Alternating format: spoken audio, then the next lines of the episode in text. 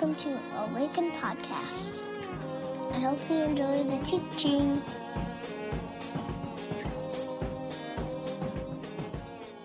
If you have your Bibles, I want to invite you to turn to the book of Ephesians, chapter 1. Uh, there are some black Bibles available, um, often called the Pew Bibles. We're going to be on nine, page 946 if you've got one of those in front of you. Um, and before we jump in this morning, this just in, this is big news. I just received confirmation uh, of this last night. Uh, this is a save the date announcement, okay? Save the date announcement. Uh, I'm getting married again to Laura. No, I'm just kidding. We have thought about doing like a 20 year, like re, you know, like throw another party for our 20th. I think that would be fun. But um, okay, so December the 18th, December the 18th, uh, a one Tides of Winter uh, will be back here to awaken uh, for a Christmas concert. So, if you were here a couple years ago, we hosted uh, Tides of Winter's CD release show, and it was just absolutely fantastic. It was just dynamite.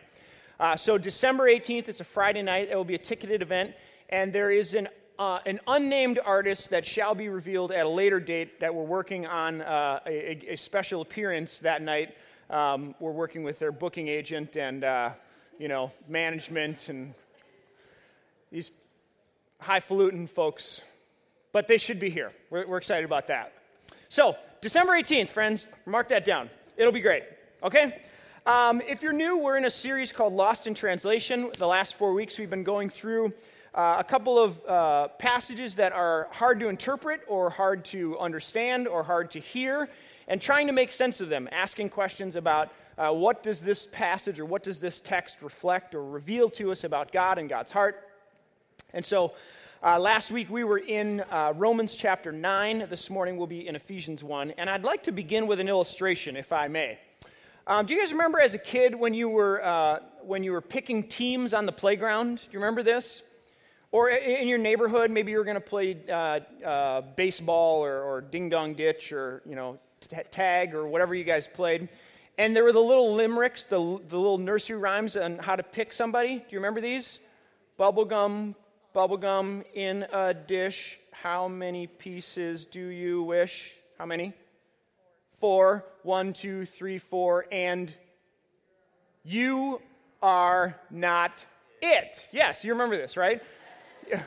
A few of you. A few of you, all right? There's another one. There was another one. Eeny, meeny, miny, mo, catch a tiger by his toe. If he hollers, let him go, and you are not it. You remember this, right? Okay. So I need two volunteers for this morning. Two volunteers. I promise you, I will not embarrass you. You will not have to ingest a goldfish or any other item unless you want to. Okay? I was a youth pastor. I, we had kids eat leeches one time. So I need two volunteers. Two volunteers. I did get a call on that one. Yes, sir. TJ, come on up here. This is my neighbor TJ, everybody. Give him a round of applause. Very good. If you could stand right here, sir. Thank you. I need one other volunteer. Yes, Maria, come on up. This is Maria, everybody. Give her a round of applause. And it's her birthday. It's her birthday. We got a birthday. Well, uh, then I'm going to have to make sure that you get, uh, see here.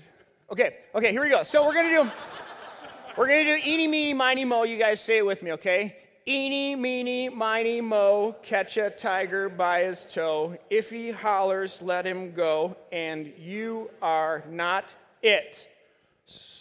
You're not it. Oh, yeah, okay, TJ's not it. So he's on this side, okay? He's on this side. Maria, you're on this side, okay? Are you guys ready? Sure. Are you ready for this? All right, friends. I'd like to reveal to you what I have prepared for you this morning. All right, you guys ready? I'm going to hold this up. Hold, hold that right there for me. Okay, here we go. Okay, if you could drop that for you right there, just drop the cloth. Here we have a maple bacon long john from Mojo Monkey Donuts, and a tin of cat food. cat food for you, sir. Thank you. Thank you for playing, everybody. TJ. And a maple bacon donut for you. You can take the whole plate. The whole plate. Yeah, you're going to need it. And if you're a vegetarian, give it to one of your friends. Okay? All right, give these guys a round of applause. TJ and Maria. All right. Now, I sh- maybe should have given the, the, my neighbor the donut because we have to live next to each other, but either way, either way, Ephesians chapter 1, stand if you will, please. You guys are all wondering what the cat food and the donut have to do with today.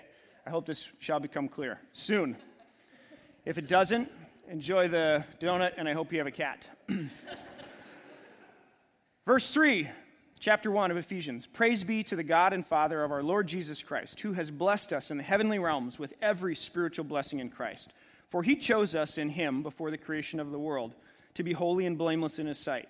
In love, he predestined us for adoption to sonship through Jesus Christ, in accordance with his pleasure and will, to the praise of his glorious grace, which he has freely given us in the one he loves. In him we have redemption through his blood, the forgiveness of sins, in accordance with the riches of God's grace that he lavished on us. With all wisdom and understanding, he made known to us the mystery of his will, according to his good pleasure, which he purposed in Christ, to be put into effect when the times reach their fulfillment, to bring unity to all things in heaven and on earth under Christ.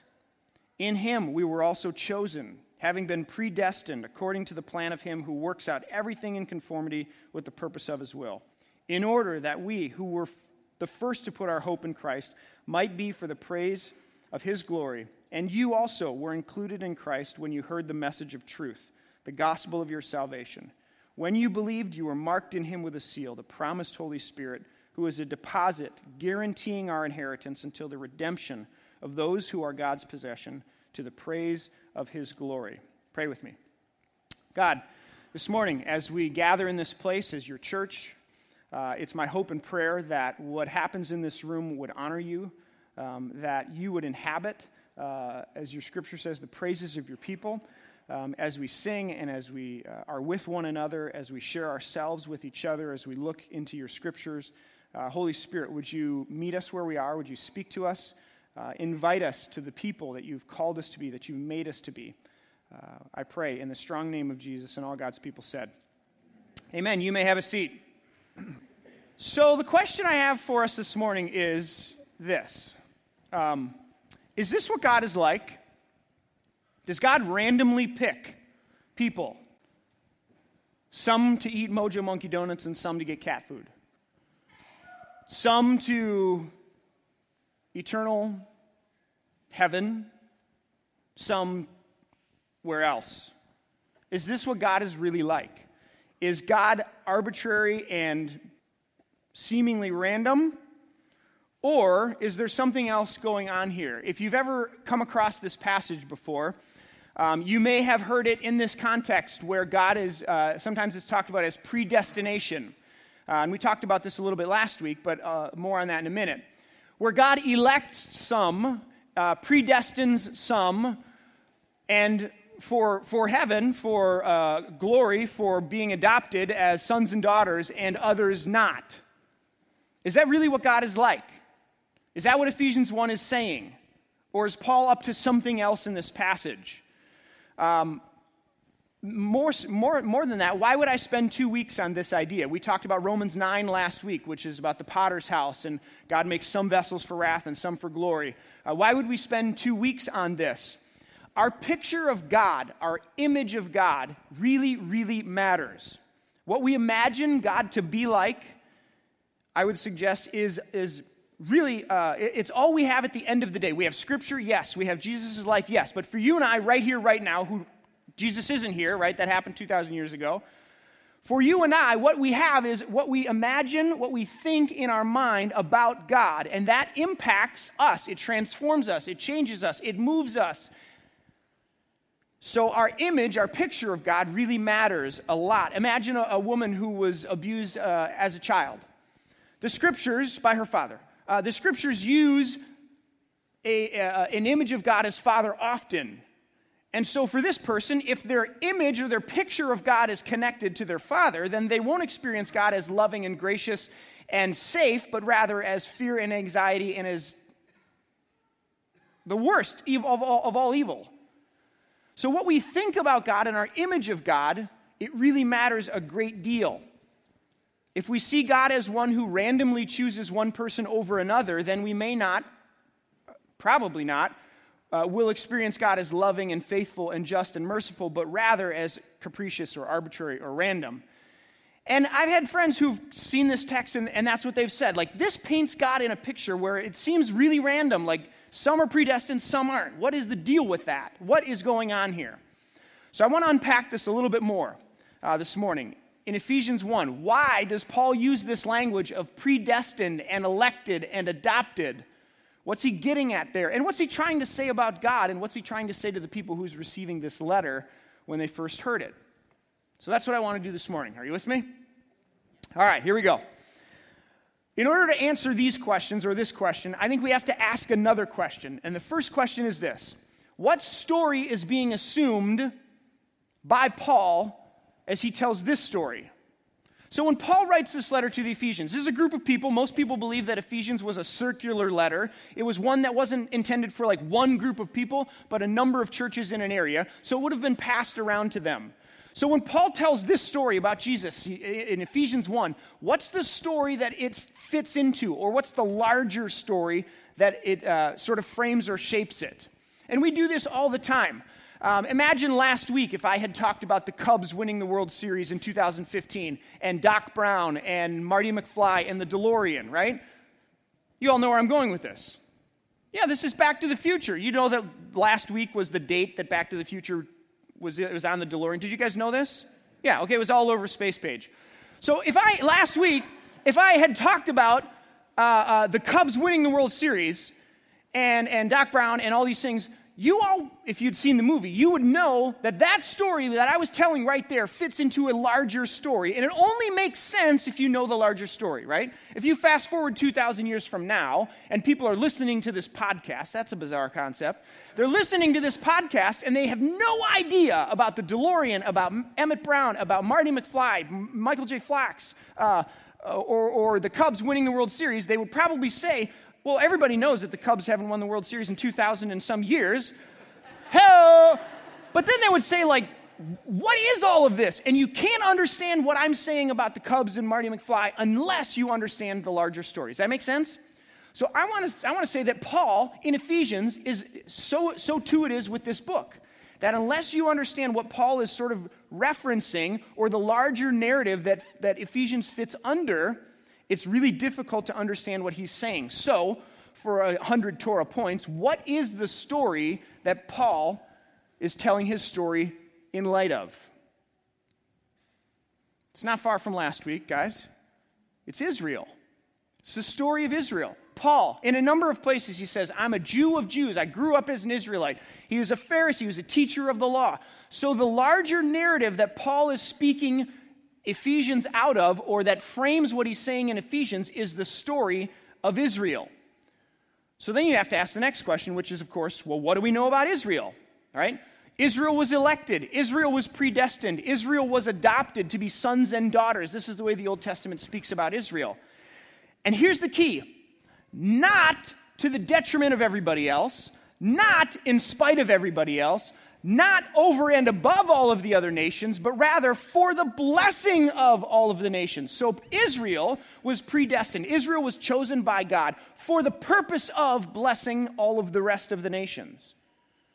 It's important for us not to miss that piece. The point of Israel's election and sonship or daughtership was not eeny, meeny, miny, mo. It doesn't put on, on display the arbitrary nature of God. Rather, it puts on the display of the calculated nature of God to redeem all that God made good. Um, has anybody traveled on the Green Line before? Yeah, the, the, the metro, you know, the, the, the new. Is, did, do we have Jesse Ventura to thank for that, by the way? I, maybe? No. Some of you are like, no, definitely not. okay, some politician and people, right, they build this Green Line, right? And at some point, the Green Line, by the way, it starts at, at Home Depot uh, the Union Station, goes down by the new Saint Stadium. It takes a left around the Capitol. It runs down University. It stops in Dinkytown and picks up our, our college friends who have had a few too many. It crosses over the river and it meets up with the Blue Line. And then it heads to what? Target Field, baby. It's the last stop. At some point in the process, somebody decided that this train, the last stop would be Target Field. It is destined to be to end up there. And anybody who gets on that train is destined to make their way to Target Field if they stay on the train the whole time, right? I want to suggest that this idea or this, this way of thinking about predestined or chosen is a good way to think about how Paul is using it. Anyone on that train is predestined to arrive at that location. They were predestined way back when it was decided to be built.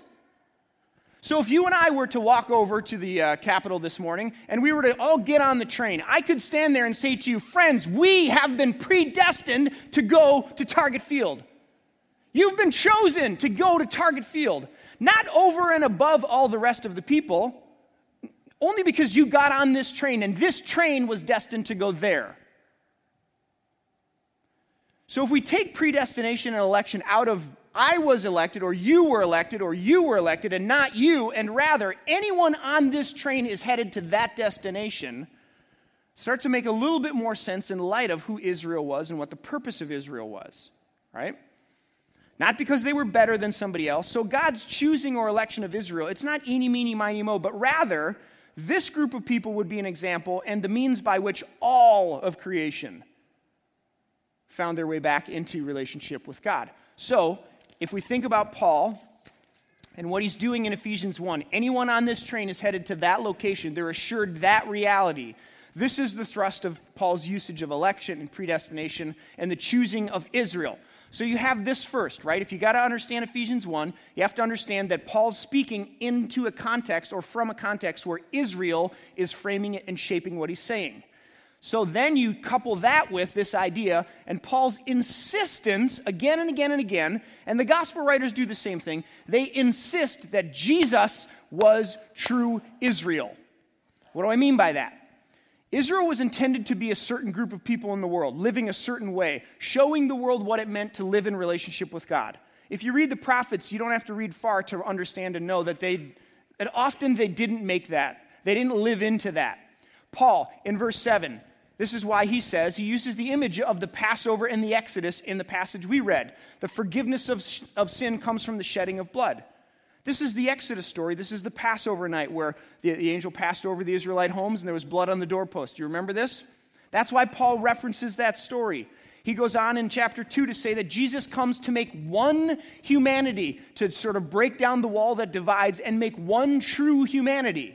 This was what Israel was intended to do in the beginning, right? One tribe to bless them all, we talked about a few weeks ago. So Paul insists that Jesus, everything that Israel couldn't do or didn't do or live into, Jesus does and becomes the true understanding or the true representation of who Israel was and what they were to be in the world. So, Paul, Ephesians 1, you can't understand it outside of Israel.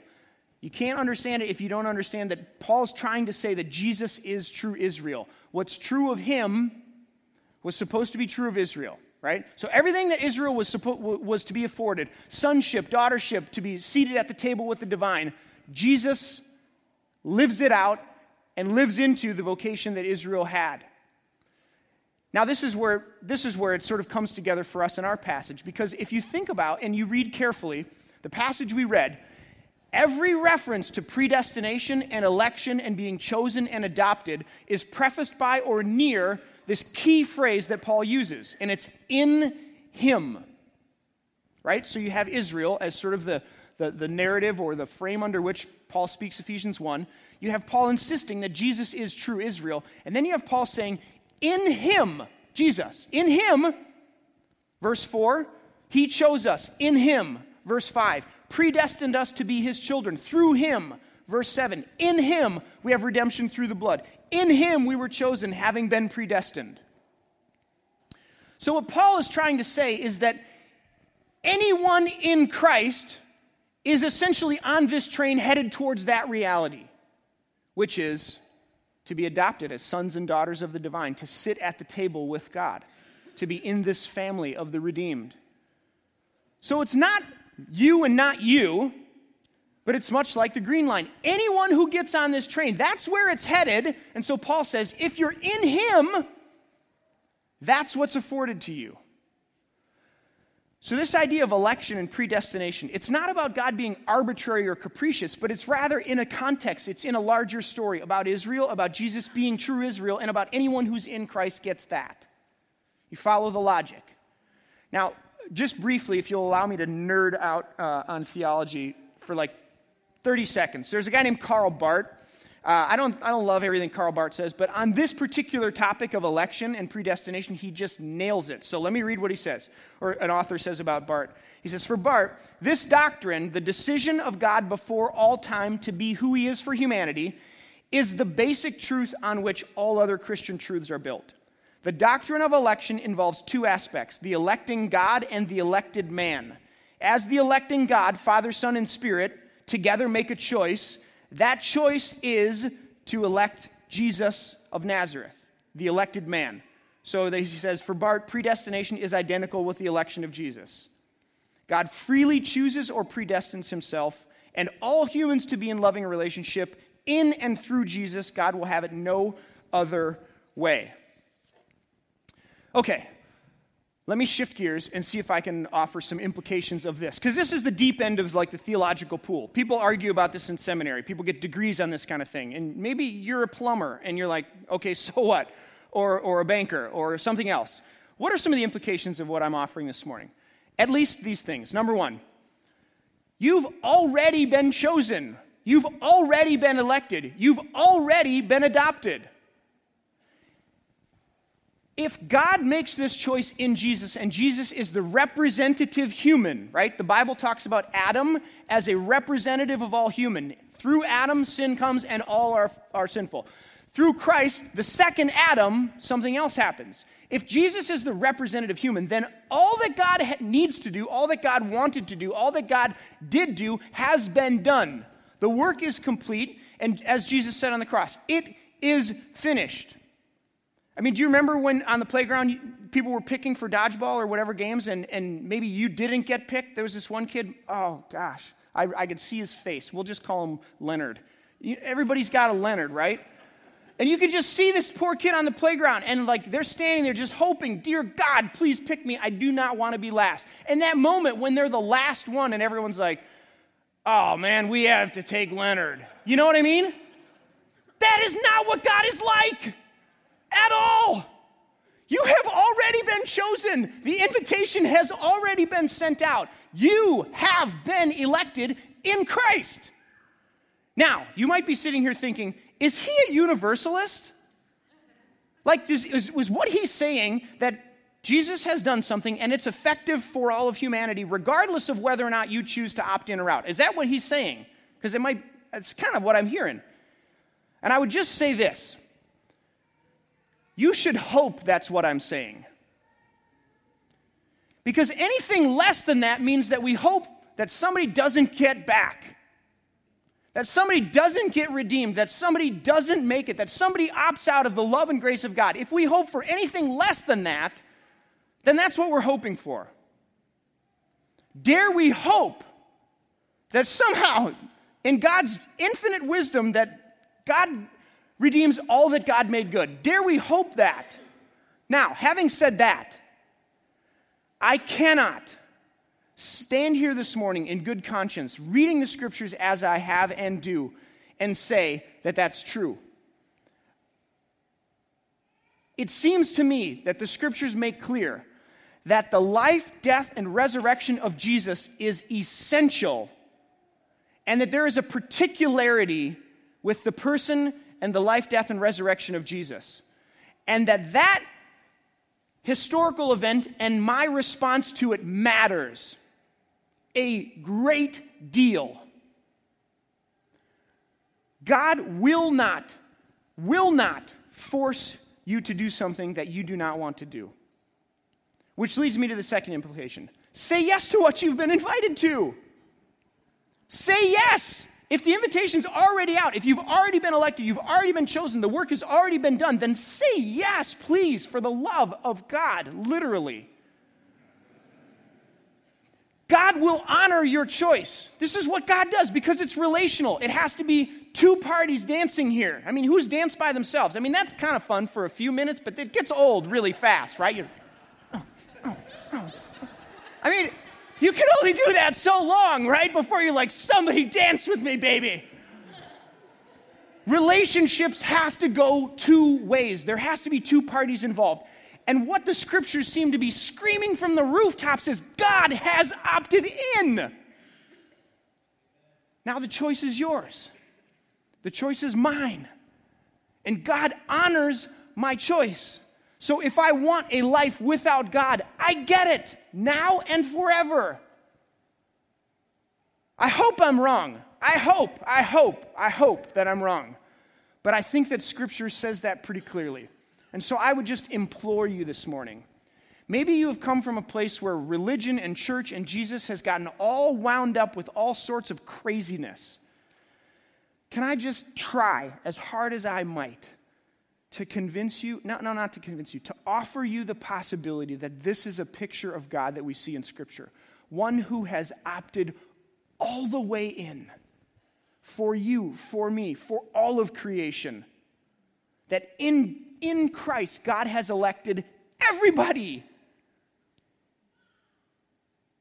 Not you over you, but anybody and everybody who gets on that train that's headed to that destination redemption and adoption, to sit at a table where you are victors over defeat and evil and all that is horrible in this world. That's already been done. That's what awaits you. So say yes. Lastly, I would say this this is an anchor. Paul talks about this in Scripture at another point where he says, This hope is an anchor for my soul. And I would just say this morning, as we move towards communion, we live in a world that is unpredictable at best, where there is nothing certain, where people, spouses, die at a far too young of an age, where parents get divorced, where you lose a job that you worked at for 25 years, never saw it coming, where your girlfriend dumps you or your boyfriend dumps you, or you're not married and you thought you would be where your dreams for your life go up in smoke in a freak accident or because of a decision that you make that you just can't have back. When you keep trying and working harder and harder and harder to get ahead and you can't seem to make up any ground. We live in a world that is unpredictable, that is chaotic, that is tragic at times, that is just downright hard to, hard to understand, where it leaves us scratching our heads. The scriptures seem to be making a case that this, this event, if you could just check all the rest of it at the door for a second. This event, this person of Jesus and his life, death, and resurrection, this is an anchor you can tie your boat to in whatever sea or whatever waves have come, that this one will hold. And so I just implore you this morning if you have never said yes to what seems to be an open invite to any and all from God, would you consider that this is true about God? That God is not arbitrary or random or capricious, and God doesn't say you, but not you, but rather God says, in Christ, all of you, any of you who would say yes. What if that's what God was like? I'm going to offer uh, just a moment of silence as we close. Uh, I'll invite the worship team to come back up, and they're going to uh, lead us in song as we receive communion. Um, but just for a moment, if you will, I want to offer a time of silence. Um, and I would love for you to consider two things. One, maybe today you need to receive something that's already yours. Maybe it's the gift of forgiveness from God. Maybe it's the gift of forgiveness to yourself for a mistake that you made that you won't let yourself off the hook for. Maybe it's a fresh start or a clean break. Maybe it's victory over something that you just can't seem to shake. Maybe you need to receive something that's already yours today. So that's one. Or two, maybe you need to see God in a different light. Maybe God is not arbitrary and capricious or mean, but maybe, just maybe, for this next moment, I'd invite you to imagine standing on the playground and God approaching you and saying, I choose you. And see it and hear it. Hear him say it, say your name. So I'll offer a word of prayer, and then I'll offer just a time of silence, and then uh, I'll help walk us into communion. So, God, as we take a moment to think and reflect, I pray that you would speak. I pray that you would, uh, as you always do, honor where we're at, but invite. That you might uh, encourage us, invite us into the promise, into the reality, into the assurance of what your resurrection from the dead brings. So give us the courage to take one step towards that, God, I pray.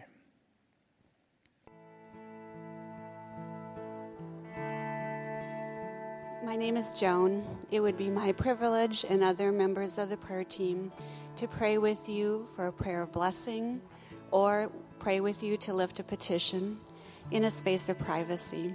We'll be gathered in the prayer space after the service. From the book of Jude To him who is able to keep you from stumbling and to present you before his glorious presence without fault and with great joy. To the only God, our Savior, be glory, majesty, power, and authority through Jesus Christ our Lord, before all ages, now and forevermore. And may you be filled with grace and peace. Amen.